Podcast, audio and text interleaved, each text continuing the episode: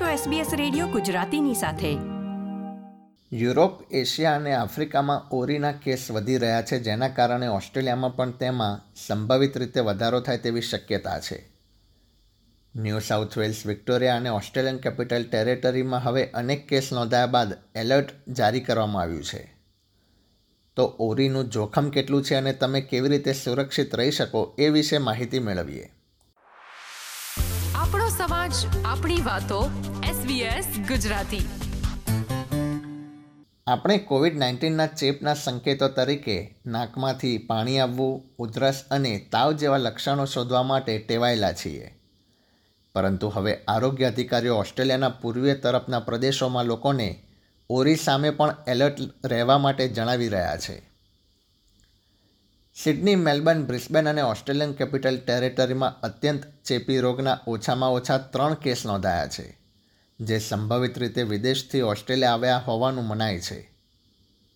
લક્ષણો સામાન્ય રીતે તાવ, આંખોમાં દુખાવો અને ઉધરસ તરીકે શરૂ થાય છે અને પછી લાલ ફોલ્લીમાં તે વિકસિત થાય છે, જે માથાથી શરૂ થાય છે અને સમગ્ર શરીરમાં તે ફેલાય છે.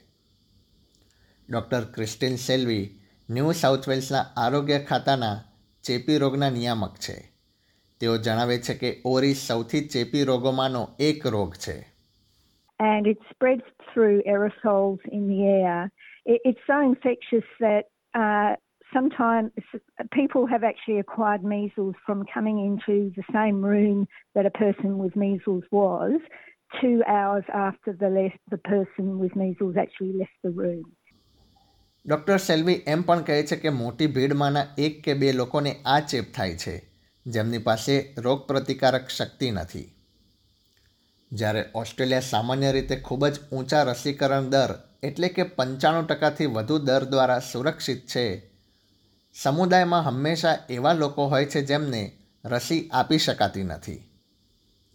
ડૉક્ટર સેલ્વી વધુમાં સમજાવે છે કે જોખમ ધરાવતા લોકોમાં એવા લોકોનો સમાવેશ થાય છે જેઓ ઇમ્યુનો કોમ્પ્રોમાઇઝ હોય છે અથવા અન્ય પ્રકારની આરોગ્યની સ્થિતિ ધરાવે છે કે પછી તેઓ ખૂબ નાના બાળકો છે We need everybody to be protected to protect those people that can't be vaccinated and also children aged between 6 months and 12 months of age before they get their first vaccine their mother's antibodies are just wearing off in their system so those young babies are vulnerable to measles It can lead to a nasty uh, pneumonia. Sometimes it can cause encephalitis.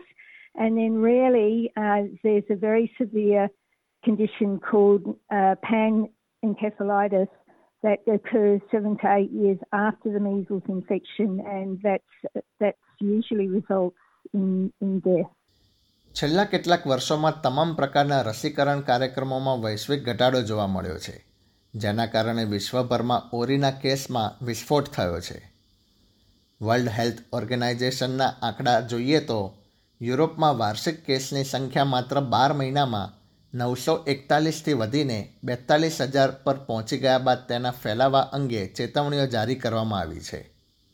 Doctor Catherine Gibney ડોહર્ટી institute અને royal Melbourne હોસ્પિટલમાં ચેપી રોગો અને જાહેર આરોગ્ય સેવામાં doctor તરીકે ફરજ બજાવે છે તેઓ જણાવે છે કે throughout the world, there are many countries, and particularly those low income countries where the health infrastructure is quite vulnerable, where vaccination rates really fell a lot during COVID. And there are quite a lot of countries where one in three kids have not received any measles vaccines. And some of those countries with high numbers of unvaccinated kids are places where there's quite a lot of travel between Australia and those countries, including India, Pakistan, Indonesia, and the Philippines. ઓસ્ટ્રેલિયામાં સંયુક્ત રીતે ઓરી ગાલપચોળિયા રૂબેલાની રસી બે ડોઝમાં આપવામાં આવે છે અને વર્ષ ઓગણીસો છાસઠ પછી જન્મેલા કોઈપણ માટે તે મફત છે તેનું કારણ એ છે કે વર્ષ ઓગણીસો છાસઠ પહેલાં જન્મેલા લોકોમાં રસી વિકસિત થયા પહેલાં બાળપણમાં સંપર્ક દ્વારા કુદરતી રોગપ્રતિકારક શક્તિ હોવાનું માનવામાં આવે છે. તે રસીકરણ કાર્યક્રમની સફળતા બાદ ડૉક્ટર ગિબની સમજાવે છે કે તેના કારણે વિશ્વ આરોગ્ય સંસ્થાએ વર્ષ બે હજાર ચૌદમાં ઓસ્ટ્રેલિયાને ઓરી મુક્ત જાહેર કર્યું હતું. Meaning that we don't have ongoing transmission Um, and we've maintained that. We've maintained up to now, although there's a little bit of concern currently, vaccination rates that are high enough um, to be sure that we will continue to be measles free. But if vaccine rates fall, um, then that is at risk. And it has happened in other countries like the UK where they, you know, received this WHO elimination status, but then it was revoked because their vaccine rates fell and they began to see um, measles transmission continuing in the UK. Doctor Gibney વધુમાં ઉમેરે છે કે ઓસ્ટ્રેલિયામાં રસીકરણનો દર હજી પણ ઊંચો છે પરંતુ તે હવે નીચે સરકી રહ્યો છે જોકે તેને ફરીથી ઊંચો લાવવાની આપણી ફરજ છે તેઓ કહે છે કે સાંસ્કૃતિક અને ભાષાકીય રીતે વૈવિધ્યસભર પૃષ્ઠભૂમિના લોકોમાં રસીકરણમાં કોઈ તફાવત છે કે કેમ તેનું મૂલ્યાંકન કરવા માટેના વધુ ડેટા ઉપલબ્ધ નથી But we know from COVID that um, there is the risk that people in these communities are left behind in terms of not getting the information they need to have confidence in the vaccines available. અને આ ચિંતાનો વિષય છે doctor ગિબની કહે છે કે કારણ કે તેનાથી રસીકરણનો દર ઓછો થાય છે અને લોકોને વધુ ચેપ લાગે છે. Doctor Nicole હિંગેશ, royal Australian college of general પ્રેક્ટિશનર્સના પ્રમુખ છે. તેઓ જણાવે છે કે એ જરૂરી છે કે દરેક વ્યક્તિ ખાતરી કરે કે તેમને રસીના બંને ડોઝ મળી ગયા છે.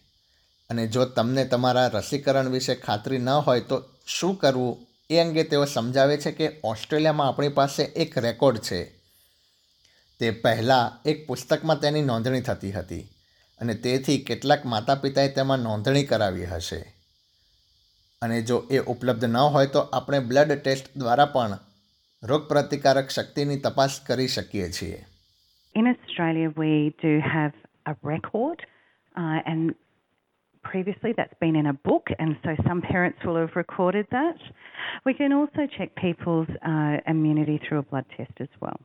Doctor Higgins ભલામણ કરે છે કે જે લોકો તેમના રસીકરણ ઇતિહાસ વિશે અચોક્કસ છે અથવા તેમના લક્ષણોથી તેમનામાં ચિંતા ફેલાય છે, તો તેમણે જીપીની મુલાકાત લેવી જોઈએ.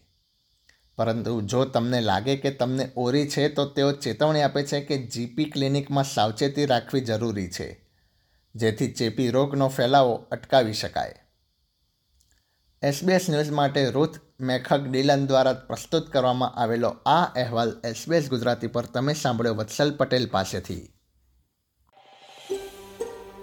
આ પ્રકારની વધુ માહિતી મેળવવા માંગો છો? અમને સાંભળી શકશો Apple podcast Google podcast Spotify કે જ્યાં પણ તમે તમારા પોડકાસ્ટ મેળવતા હોવ.